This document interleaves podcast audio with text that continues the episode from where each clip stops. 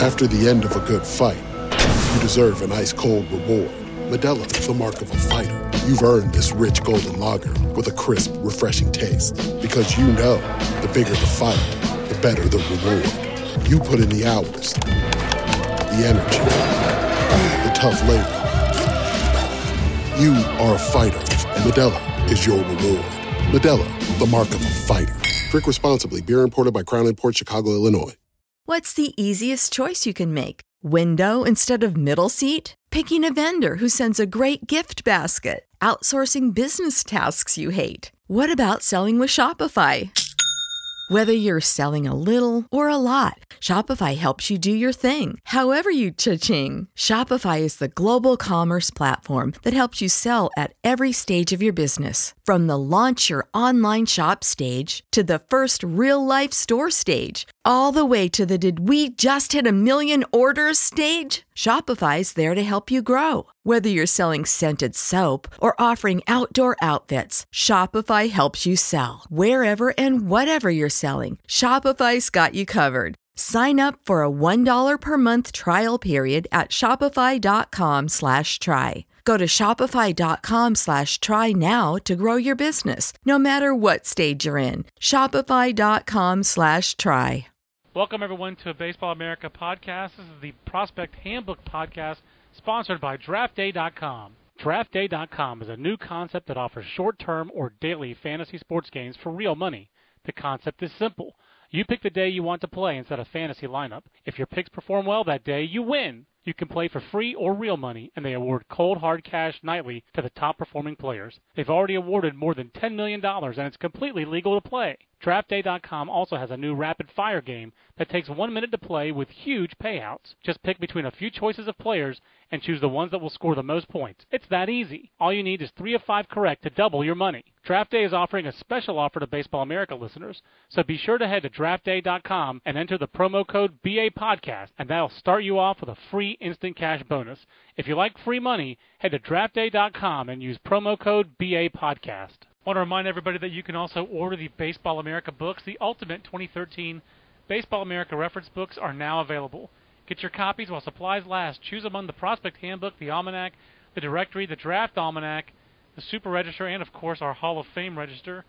You visit baseballamerica.com backslash store. Start ordering your books today. It's book season. First of all, it's prospect season, then book season, then then after that is Wabbit season, of course. So that's how things go at Baseball America. Then, of course, baseball season again. So, uh, but right now, uh, I'm John Manuel. He's Matt Eddy. And we're here to talk about our League Top twenty prospects, kind of those already in full swing, Matt. We could talk a little bit about the short season leagues that are already up. I think it's, it might be the first time, Matt, ever that you've done a League Top twenty and one of them has not been a short season league. Is that mm. probably correct, isn't it? Uh, I think it's the second time. I, I did both Triple A's in oh seven, as I recall. Okay, I do remember that. That, um, and that was I, quick, I quickly retraced my steps. That's right, exactly. You're like, wait a minute. These leagues aren't nearly as fun. If only you knew that you could have a five-star league and a four-star Triple A league this year. Um, as usual, we'll take your questions.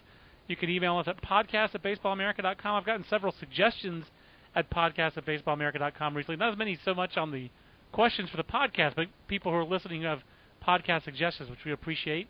And, of course, you can follow us both on Twitter. He's at Matt Eddy, B A, M A T T E D D Y, B A.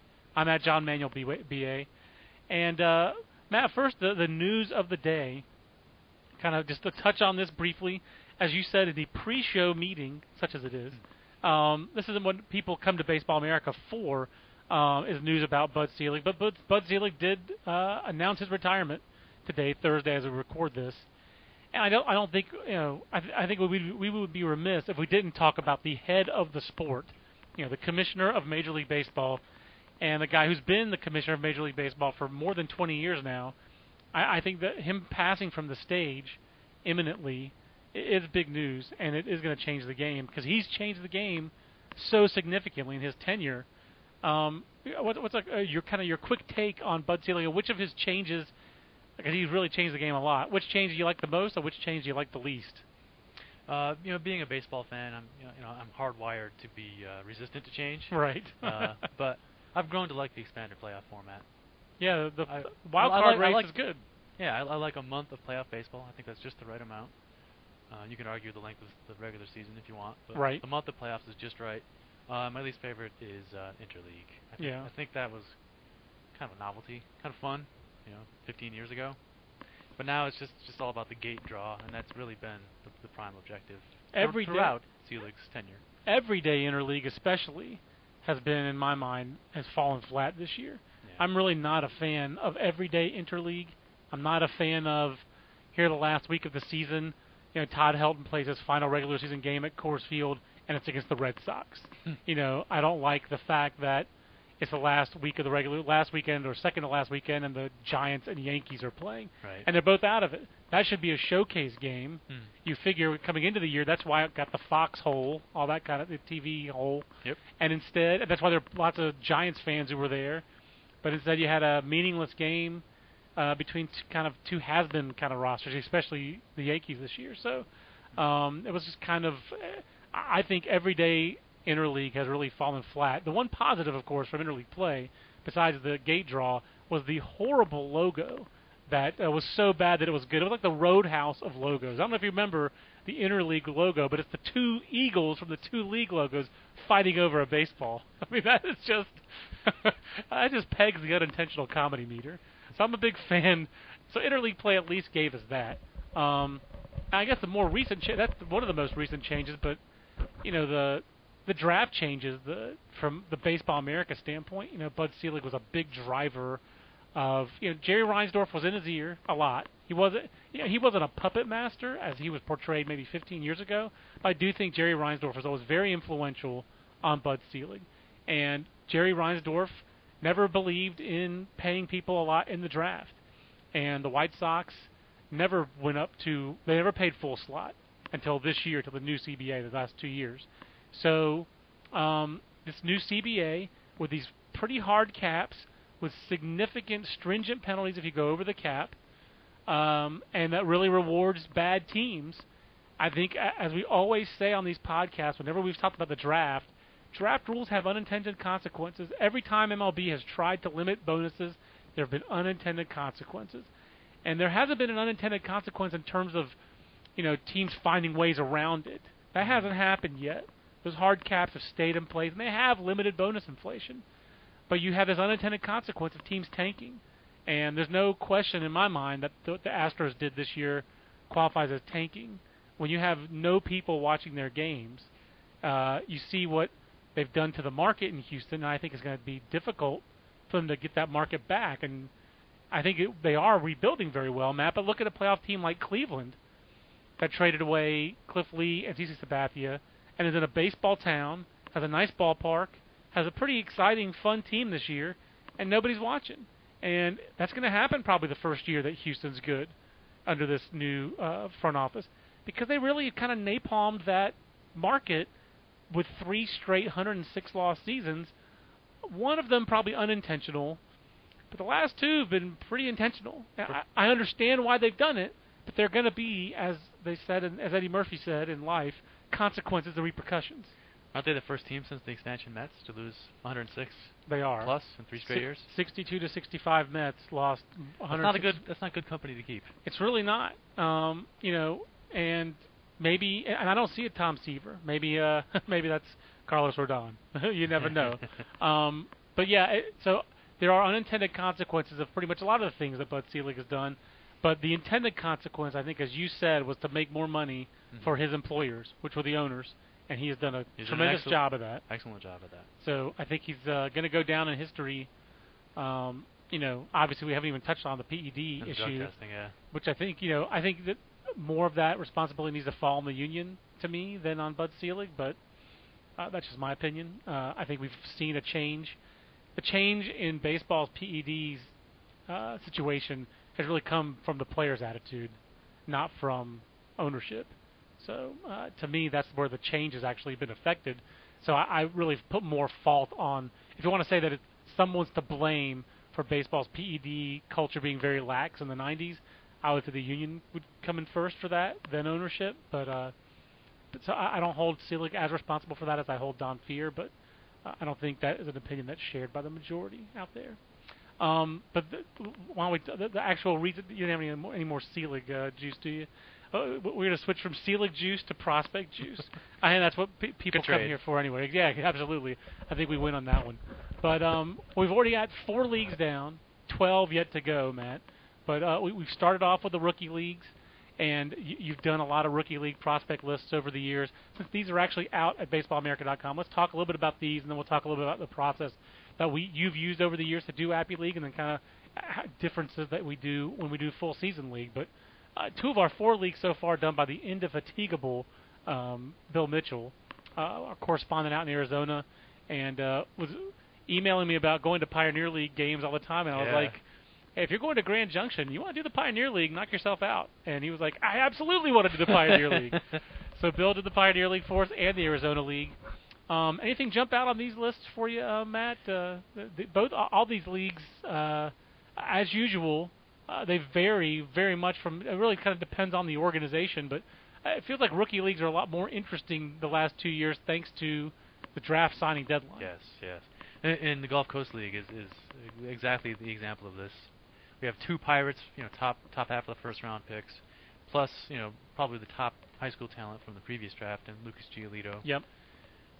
It's just a really, really strong group.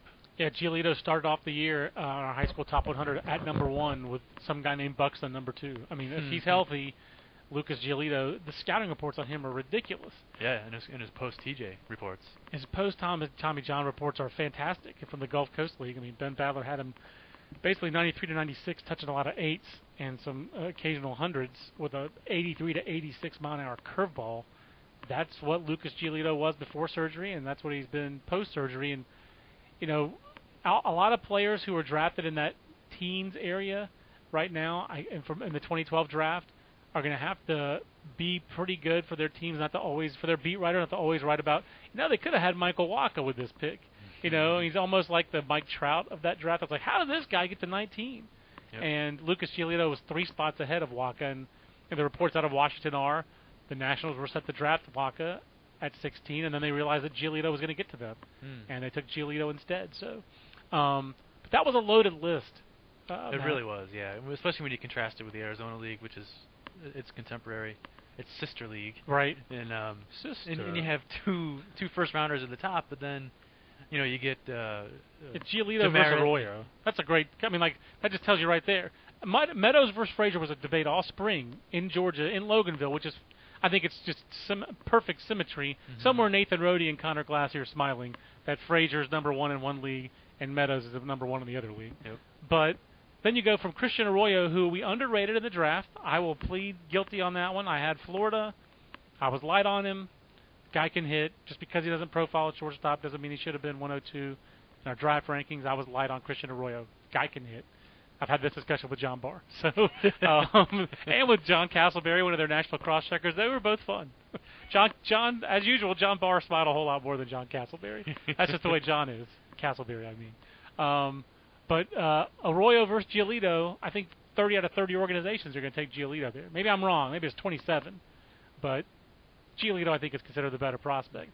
Reese McGuire versus Frenchie Cordero. Frenchie Cordero is pretty interesting, but Reese McGuire was the best high school catcher in this draft. Dominic Smith, a pure hit. Uh, Franklin Barreto, the, the highest-paid Latin American signee in the class of twenty twelve. Uh, you know, J P. Crawford at six, yeah. the sixth-ranked prospect in the uh, G C L, won the batting title and can play shortstop. And that's a that's usually a one. That's a number one prospect profile. And then Lewis Thorpe is the guy who's gained fifty pounds since signing for the Twins, and is. That was a pretty intriguing scouting report in and of itself. I mean, ninety-one mm-hmm. to ninety-six from the left side with real physicality. That was just a very exciting top ten, man. That, that G C L really impressed me. Was just short of being a five-star league. Just short. Didn't, didn't quite make it there. But you were talking about Travis Demerit for a second as well.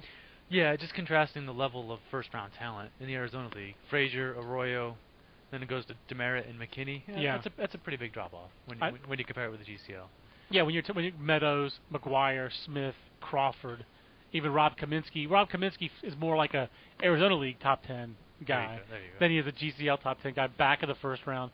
Um, did you find it interesting? A couple things about the G C L. Matt, to me, the Arizona League is the better of these two leagues, not in terms of talent this year, but I think it's more of a true test because, A, it's such an offensive league, So I think it does test. I think it does test pitchers. Um, and B, the G C L is basically instructs to an extreme degree with this crazy schedule, where a couple of the divisions, a couple of the divisions out there only play three other teams. Right. Like the East Coast teams, uh, the, I guess it's the Nationals, the Marlins, the Mets, and the Cardinals. Mm-hmm. That's a division, and that's all you play. So where the Nationals went forty-nine and nine, the G C L Nationals, they only played three other teams wow. the whole year. They played all their games against the Mets, Marlins, and Cardinals. So it was like, whatever the order was, it would be Mets. It would be Cardinals, Marlins, Mets. Cardinals, Marlins, Mets. Repeat. Well, if Selig was commissioner of the G C L, he would have interleague. That's right, absolutely.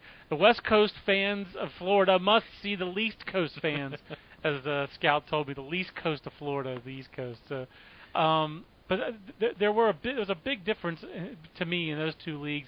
Another thing that stuck out was the preponderance of Yankees on the in G C L the back half, list. Yeah, a lot, six Yankees in the top twenty, but in a way, that's just natural because they had two teams. two teams. What was your opinion on the Yankees having two teams in the G C L? I mean, I guess it's really not that big of a deal, but it further cheapens the G C L to me. It really doesn't feel like a real league.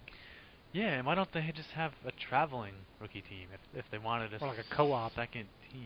Yeah, you know. Or put it. Or I guess it's hard to get in the Appy League.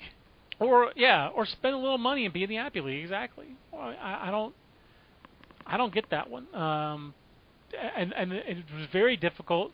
Actually, there were you know, the Yankees have two. Did they have two or three shortstops in the top? They had two. Two shortstops: Abital Avellino and Thairo Estrada. It'll be a two-two from to Estrada. But so Thairo Estrada was. You, you could just tell that Avellino was thought of more than Estrada. Because when Avellino was on Yankees one, and then they moved him to Yankees two, where Estrada was, Estrada slid to second, and Avellino played short. So that was a pretty easy call of which one to rank higher, and you know, and there are other factors as well. But uh, that that was a good tell that they like Avellino better. But they also had Gosuke Kato, their second-round pick this year, second baseman. So three middle infielders from the Yankees. You don't have three middle infielders from one organization t- in in a league top twenty, but when you have two teams, you could do that. So a little, a little, a little cheat. Uh, they're kind of like the cheat of this league with their uh, with two teams in the league. I wasn't sure what yeah. you, I wasn't sure if you had a, an opinion on the Yankees or not, Matt. But I, uh, well, we see a similar phenomenon in the Appy with the Blue Jays, you're especially right. I- when you factor in the international flavor. And the Blue Jays have spent heavily uh, right. the last couple of years internationally. They had extra picks last year in the draft. Kind of had a bonanza. And it reflected in, the, well, I guess it reflected in a couple ways, their strength um, at the lower levels. Five prospects in the Appy League's top twenty. Uh, they had a good competitive team there, and they won the Northwest League for the third straight year, and a lot of twenty eleven and twenty twelve draft picks from Toronto on that uh, in, in that Vancouver team as well. Um, you're, you're an Appy League devotee. I think constant listeners or readers of Baseball America know that. What was your take on the Appy League this year? I know you consulted a lot with Clint Longenecker on putting this list together. Yeah, I thought he did a good job with this list in identifying, uh, you know, the players who kind of have um, room room to fall down the defensive spectrum. Right. You're looking for shortstops. You're looking for you know third basemen who profile. Yep. Because they can shift to the corner outfield or first base. Um, center fielders. Yep. You know, with pitchers, you m- make sure they have, you know, Clint, a, a phrase that Clint used a lot was uh, he has a starter's body. Yeah. And that's a good way to approach these rankings. You know, make sure uh, the right-handed starters have enough room to grow out and that they're not maxed out now and is essentially as good as they ever will be in rookie ball. That's what you want to avoid. I'm looking at you, Angel Mata. That was a guy I fell for in Appy League last year. Something must have happened with Angel Mata. Remember, we saw him in that playoff game. He got yeah. released. He got released, He yeah. must have gotten hurt. You know, he pitched winter ball. He must have gotten hurt because not only did he get released, he hasn't been picked up by anybody else. And I haven't even seen him in Indy ball. Yeah, and, and the injury must have been a situation where he was going against the club's wishes. Right. right. Usually they, they rehab you. Exactly. Especially if they invest money in you. Now, I will say that last year he was a very split camp guy in the Twins system. And I definitely picked up that vibe last year right. on him. And then he made it basically be- based on the last guy I talked to did like him, was pretty strident about him. Talked about how we need power arm. This guy does throw hard. We'd seen him in the Appy League playoff game that we went to, the epic Appy League playoff game that epic. I'll never stop talking about, mostly because it was Byron Buxton. Yeah. and he was so leading electric. Off. Yeah, I mean, that team was just prospect-laden. Bunting, stealing bases. I mean, like three nine to first. Was awesome. He was awesome. He was explosive. It was a taste of things to come. Um, but I like this Happy League list. And one of the more intriguing things about it to me is Tyler Danish and Victor Caratini, mm-hmm. two of the twenty thirteen draft guys were in there. Danish is fascinating because he's basically going to have to beat Jake Peavy, and the tempo is so fast. He's just like pitches with his hair on fire. It's a very high-energy delivery. The arm slot is really low, and he was the best high school player in the state of Florida this year. This guy almost won our High School Player of the Year award. Oh, wow. You know, I don't even remember who our High School Player of the Year was. I just know that Tyler Danish was a finalist. Who was our High School Player of the Year? I couldn't tell you. I'm the editor-in-chief of Baseball America. I should know. Well, I think one it was of these guys Clint, we're looking at here. I think it was Clint Frazier. Frazier, uh, Frazier yeah, definitely. I think Frazier. It was Clint Frazier. So. Yeah. But but Tyler Danish, uh, when you read his report, we that was that a report? And we edited every all sixteen. Matt and I are the only people who saw all sixteen lists. Matt, was that a guy where you read a report and we moved him down after reading it, or where we moved him up after we read it? The one thing that gave me a lot of confidence is the organization he's with. This they they take unconventional pitchers, they being the White Sox. Yeah. Chris Sale, Dan Hudson. I mean, two guys who were not consensus guys, at least in terms of their delivery. Dan Sale, Hudson, Sale was obviously a, a first-rounder. But Daniel Hudson is a perfect example because it's a low-slot right-hander. And two Tommy Johns later. Yeah. But he did. He, he uh, still had value. Yeah, he did. He had value for sure. I mean, he was a good big league pitcher when he was healthy. Mm-hmm. But Tyler Danish kind of comes out of that same slot. Exactly. So that, that, that gives me confidence also in Tyler Danish, and just the fact that he was just I think that's a guy who could move very, very quickly. And in the Appy League, uh, getting that asterisk, you know, anybody who gets to the big leagues is a win in that. It gets them from the Appy League to the big leagues. And then Caratini, that was a guy, Matt, we really had a hard time coming up with a comp for. Mm-hmm. Switch hitting, catcher, th- well, third baseman presently, being converted to catcher and instructs, and you're trying to find a comparable player for that guy in the big leagues. And yet the scouting report is he he can hit, and he really performed in that league with a lot of gap power and present hitting ability. Mm-hmm. Does he? Somebody who comes to mind is maybe Grandal. Is he a Yasmani Grandal kind of player? Yeah, you know, switch like hitting catcher. Yeah, without big time power, but good. I think that's position. Fair. He probably he probably will have less power than was projected for Grandal. But yeah, there. I mean, like Carlos Santana. You know, if you uh, want to dream big, Santana also. Former, former third baseman. I like that comparison that you came up with because he, he does have that infield past and is similarly not that big. So Carlos Santana had to have the big power for you not to play him at catcher, and he's hit enough offensively. I just think it's fascinating that the Indians, you know, Ryan Garco's on the brain lately because he's now the assistant coach at Stanford. But Ryan Garco was the first baseman on their two thousand seven playoff team because they didn't have anybody else, and he hit twenty home runs. And when you have Sizemore and Peralta hitting with the power they hit for, you don't necessarily need a profile first baseman. And it's just weird that the, the, the Indians can't find a profile first baseman. Yeah. Uh, they trade tried to trade for one in Matt Laporta, yep. and he didn't hit for enough. They had Garco, wasn't a profile guy. Tried to draft him, Bo Mills. Absolutely, and now they don't have a profile first baseman again because it's right now it's five foot eleven Carlos Santana. So it's just odd. I, I think part of it is there aren't that many profile first basemen, but there aren't too many teams that have drafted more first basemen. Michael Aubrey was their first yeah, round yeah. pick. Bo Mills. They drafted Stephen Head in the second round. They nope. drafted a lot of first they've basemen tried. high. Oh, how they've tried. They've tried to draft. They've tried to acquire profile first basemen, and they have failed. But they do have a good first baseman right now, in Carlos Santana. Although I don't think the glove is uh, what you're looking for. But Caratini, doesn't sound like the Braves want him to play first base. He was drafted as a catcher out of Miami-Dade J C, and he really hit in that league. Um, and then, you know, Matt, you do the Mets top thirty. Um, Amed Rosario was at the back of the top thirty last year, so there were expectations for this guy. Mm-hmm. He's really a projection pick as the number one prospect in this league. Still a lot to project, it sounds like, with Amed Rosario. But what's the what's the best-case scenario for Amed Rosario? Oh, the Mets love this guy. Like, you know, you get them talking on him, and they can go for ten minutes. You know, it's it's it's it's the makeup, it's you know the work ethic. So they think that even though the the knee-jerk reaction when you see a bigger shortstop is he's going to move. You know, Manny, right. Manny Machado, Xander Bogaerts, they're going to move. They're too right. big. But with him, you know, that work ethic it's, could be a separator, putting the work in to stay at shortstop. Um, he's a bigger guy, and obviously you're hoping for a you know fifty, fifty-five hitter and maybe fifty glove. I was stunned to read that he has the largest international signing bonus in, in, their, history. in that franchise's history. That was that blew me away. Of all teams, it didn't look like they'd ever signed an international guy to a million dollars before Amed Rosario. So that really blew me away. An organization that had a, a, the first Latin American general manager, if I'm not mistaken, in Omar Minaya. Wasn't he the first Latin American general so. manager? A team that had Sandy uh, Sandy Johnson in its employ, a uh, guy who had signed. You know, helped sign Sandy, Sammy Sosa and Juan Gonzalez and all in his time in Texas, Pudge Rodriguez. Um, I'm not sure he signed all three of those guys for the Rangers, but I know he was very involved in their Latin program when they signed those players.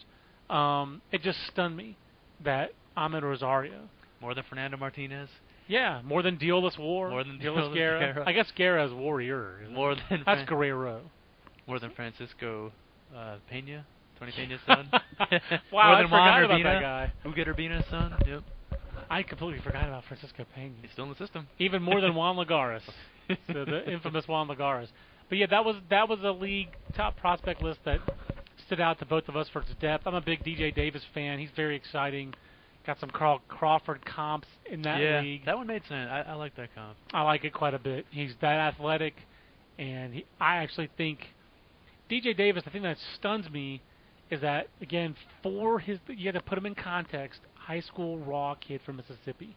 Um, the guy, the scouts in Mississippi swear that D J Davis' straight line speed is as fast or faster than Billy Hamilton. Wow. I mean, he's fast. And second of all, there's real strength there. I don't think any amateur scouts who saw him in Mississippi would be shocked that he hit for the power that he hit for in the Appy League. And in terms of his hitting ability, he wasn't that far removed from a David Dahl, just a lot less polished. Mm-hmm. And then David Dahl had kind of a disastrous first pro season in the Rockies organization. D J Davis is a little bit more raw, but he's kind of caught up to David Dahl mm-hmm. already. So those two guys are going to be linked in my head.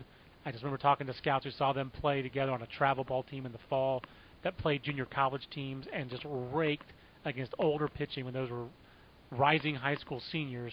So I'm going to keep my eye on D J Davis. He's kind of a personal favorite. I really like him quite a bit. Um, and then the Pioneer League, you've done the Pioneer League too, uh, you know, Matt. The, these two leagues are so different from each other. And the Pioneer League, they're both rookie advanced, but there are more teams that have their college players go to the app, to the Pioneer League than go to the, the Appy League.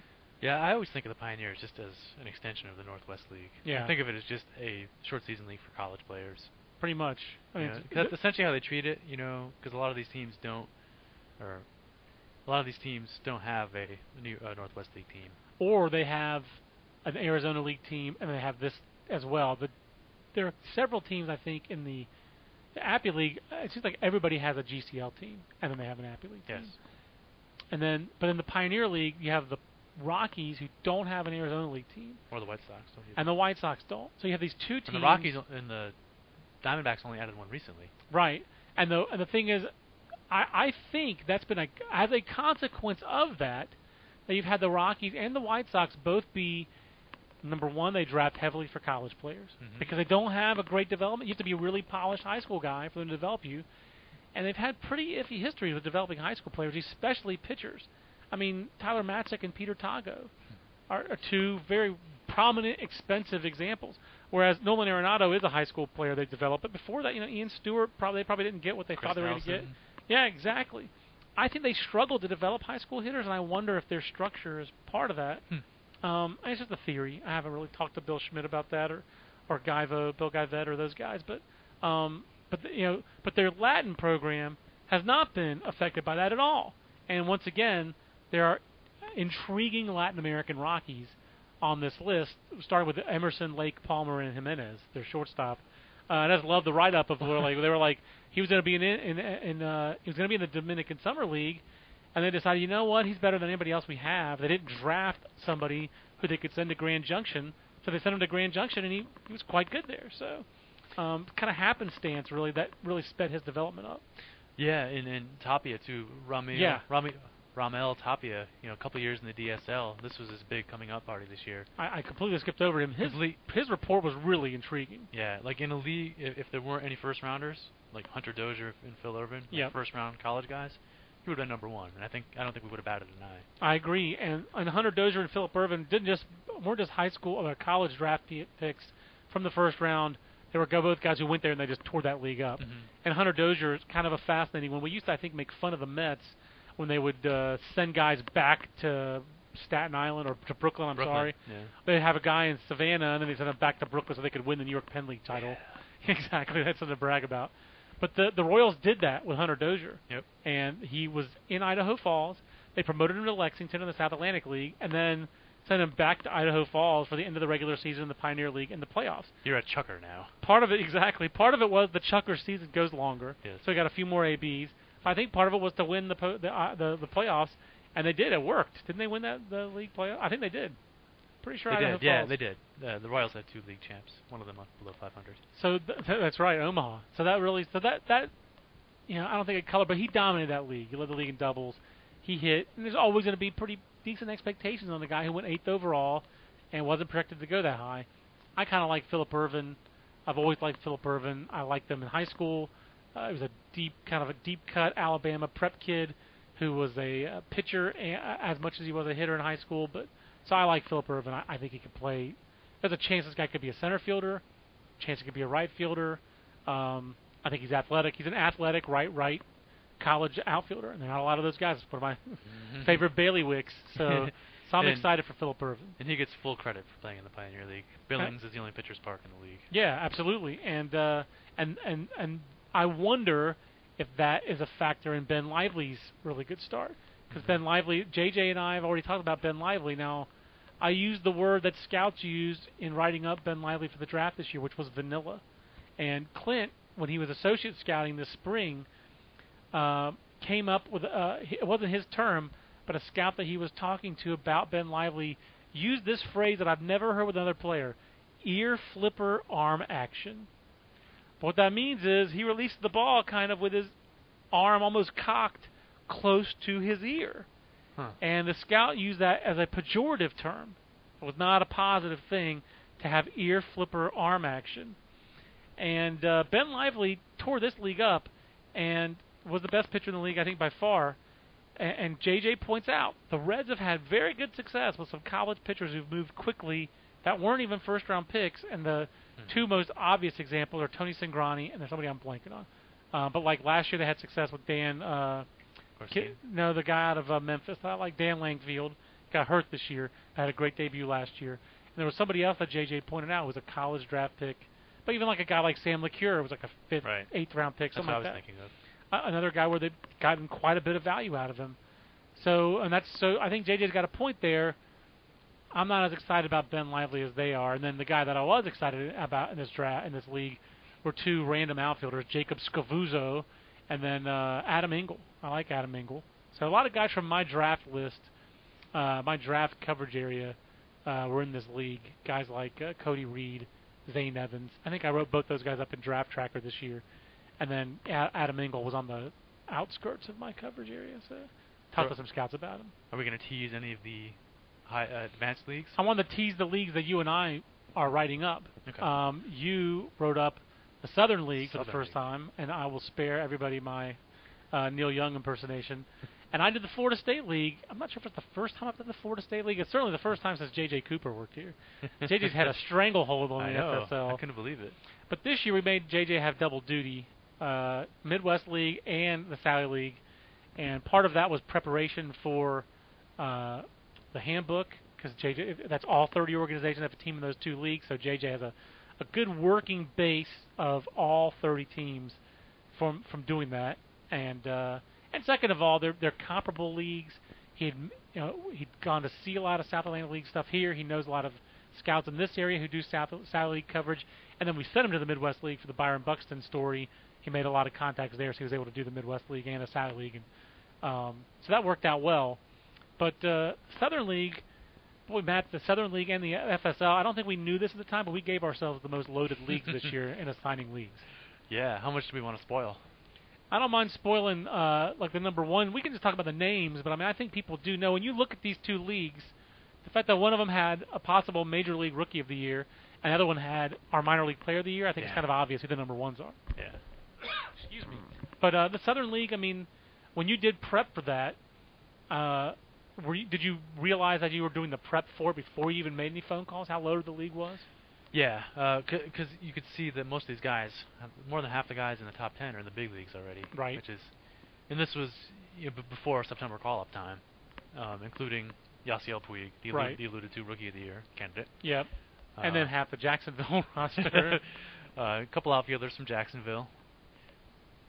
Uh, the, Bra- the Braves, um, Alex Wood actually qualified for this list. And Alex Wood... That's one of the more surprising seasons in the minor leagues and the major leagues. I mean, you were you wrote about this, I think, in the write-up. So the twenty twelve draft guys who mm-hmm. contributed to the major leagues, there's Paco Rodriguez. Right. Um, who were the other guys? I'm, I'm blanking well, on. Well, Gausman and Waka. Right. Both both drafted well ahead of Wood. You know, both yep. got there in yep. the same same eight-day period that Wood did. Pretty sure both those guys were in our top ten on the B A five hundred. Uh, if Waka wasn't in the top ten, he was at the very outskirts of it. But Gausman was pushed up. He was stuffed near the very top. So, I mean, but like I like Kyle Zimmer, who got hit around in high A this year, then was better toward the end of that stretch, mm-hmm. and then quite good after promotion to double A. If that guy had, I mean, just think about it. It's not like the Royals couldn't have used Kyle Zimmer right. in the big leagues this year. Right. If he'd been up to it, I think they would have pushed him. Mm-hmm. But Alex Wood proved up to it for a better team that also needed the starting pitching, especially with the injuries they had to Beachy not coming back, Tim Hudson injury. And Alex Wood has responded to the call for the Braves. Absolutely. I mean, he expanded his repertoire this year. You know, he, already, he still has the fastball changeup and that, that right. crazy delivery that batters just can't pick up. it, it came up over and over again in draft calls for him last year.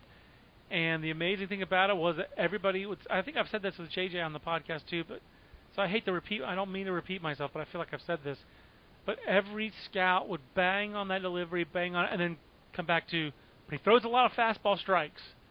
And we always talk about we want fastball command out of our amateur pitchers. Here's a guy with fastball command. So he's kind of restored my faith in the fastball command. You know, you, and I, I'll say that, and we were talking about it with some other right-hander, with Waka.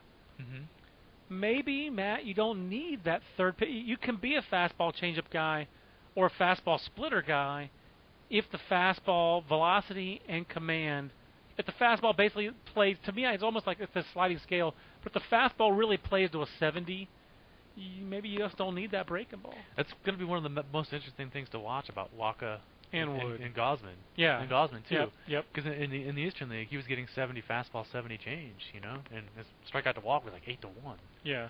So he's... Those two guys are going to be very interesting to watch. And, you know, Gausman, uh, it's almost like it's an Orioles tradition to break a guy in at the, in the bullpen first. Um, but I certainly don't think they want another – they want Gausman to go the Brian Mattis route. You know, they're breaking him in like Earl Weaver way. Um, but, you know, to me, Kevin Gausman has to be a significant part of their future. Um, their starting pitching was kind of iffy at times this year. So oh, yeah. they're looking for Kevin Gausman to be – a frontline guy if they're going to continue to contend. Just they need they need him and Bundy. They just need pitchers who can miss bats. That's just a rotation full of you know, three, four starter profile guys. Pretty much. I mean, like they put so much pressure on their defense, and their defense is really good. Mm-hmm. But uh, they played everybody every day this year, so um, they kind of seemed like they wore down their defense a little bit as the year went on. Um, and I had the Florida State League, and the Florida State League, I don't think I had any future big leaguers who were in the Florida State League. I don't think anybody who started the year in the Florida State League went to the big leagues by the end of the year. Hmm. Not anybody who made my list. But I, I, it seems like, Matt, the big talking point that came out of the Florida State League this year was, A, the Daytona Cubs are in the mix for our team of the year. Um, that is an organization. You just had such high-octane offensive players in a league that is not thought of for offensive performance. But you had a nineteen-year-old guy in his first full pro year in Buxton who posts over a four hundred on base mm. and slugs with some authority there. Yeah, crazy. Just crazy numbers. Then you have Sano and Baez putting up the power numbers that they put up in that league. Gregory Polanco, just a five-tool, I mean, just a unique joker. And uh, I'll save the comp that J J has for when J J's in the podcast, but threw out a pretty outrageous comp the other day on Gregory Polanco. Hmm. Have to throw it out to an older scout and see, but I mean, it was a pretty outrageous comp. Then you have Michael Franco, who signs for three point oh five million dollars less than Miguel Sano, mm-hmm. and is basically Sano light. He had a Sano-type season, but if Sano's a seventy power, this guy's sixty. Maybe Sano's an eighty power, but sixty power, sixty hit. um, and, and and perfectly fine defensively at third base, according to everybody I talked to. Uh, put it this way, this, the Florida State League hitters were so loaded that Noah Syndergaard, I put it to two pro scouts just last week, uh, okay, line all these guys up. I'd like to move Syndergaard higher, but I don't see how I can rank him over these other five hitters. Mm-hmm. And they both agreed, yeah, I saw him, I like him, he's the best pitcher in that league, but I don't see how I can put him over him. So uh, a guy like a Nick Kingham, who's pretty good, could not make the Florida State League top ten. Who was the best player on your – did you have somebody in the South, South uh, Southern League, eleven to twenty, who in a nine out of ten league would be in a top ten, but that league was just too deep? Um, right outside of the ten, I had uh, Eric Johnson of the White Sox, who was in the big leagues. He's he's pretty good, uh, and Andy Romero. He's, he needs a lot more polish, but he's I think in a weak year he'd be a top ten guy. And a guy who, when needed, did make a big league start yep. for Tampa in a pressure situation. And I know he didn't get to the fifth inning, but he pitched pretty well for them. Oh, and Brad Miller, the Mariners' starting shortstop.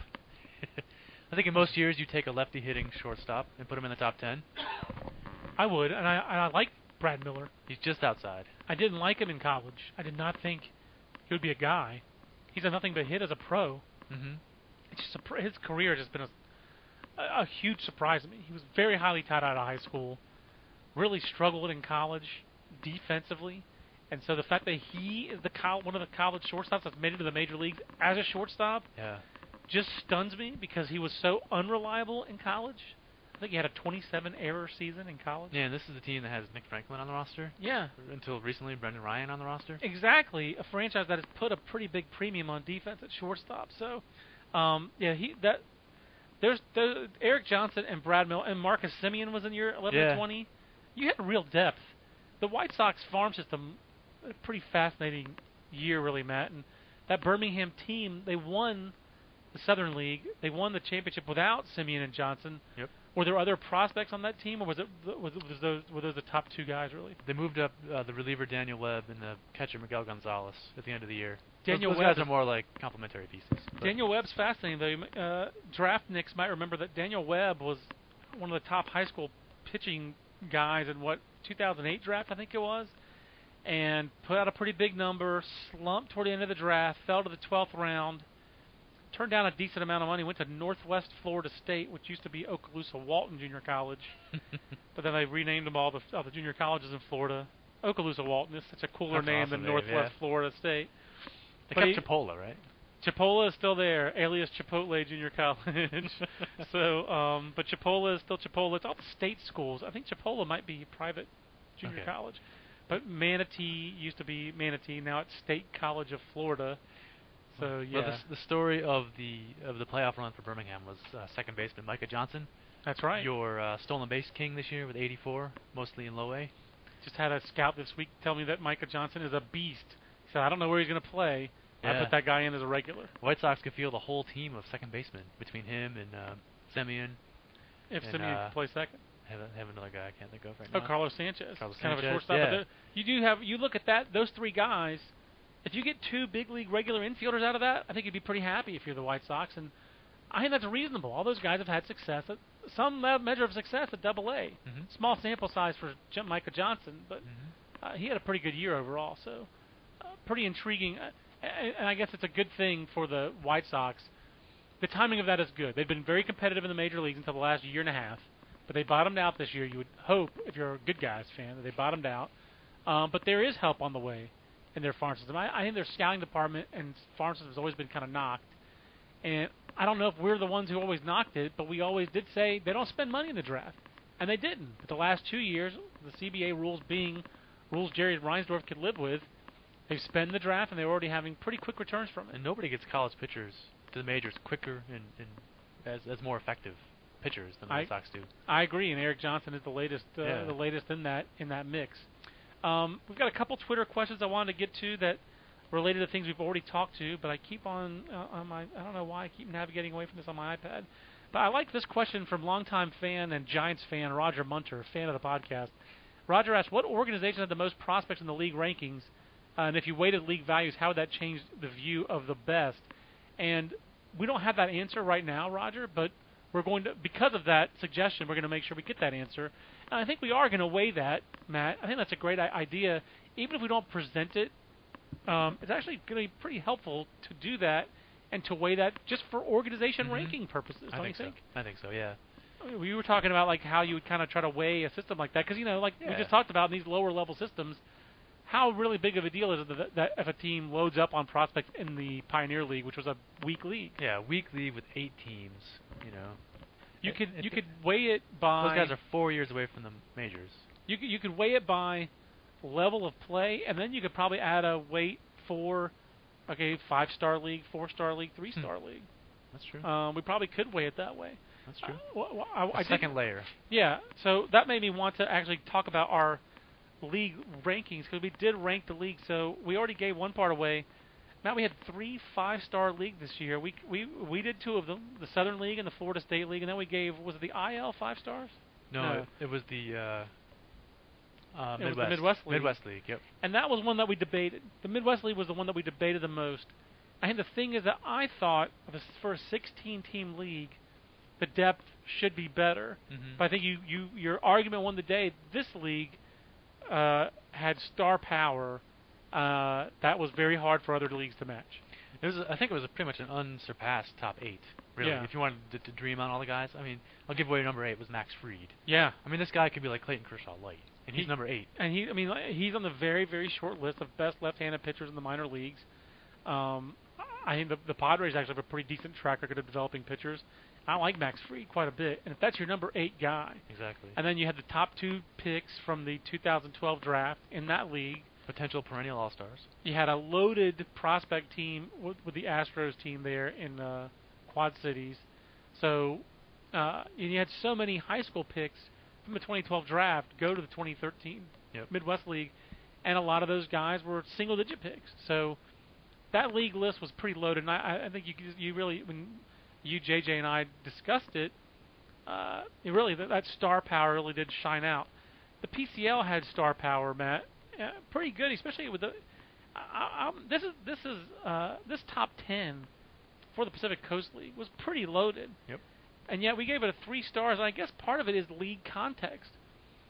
When you have guys like Oscar Taveras and Jurickson Profar, those guys both had pretty muted seasons for the hype that they entered the year with, and that affected that league's ranking this year, at least for us, and how good of a league we thought it was.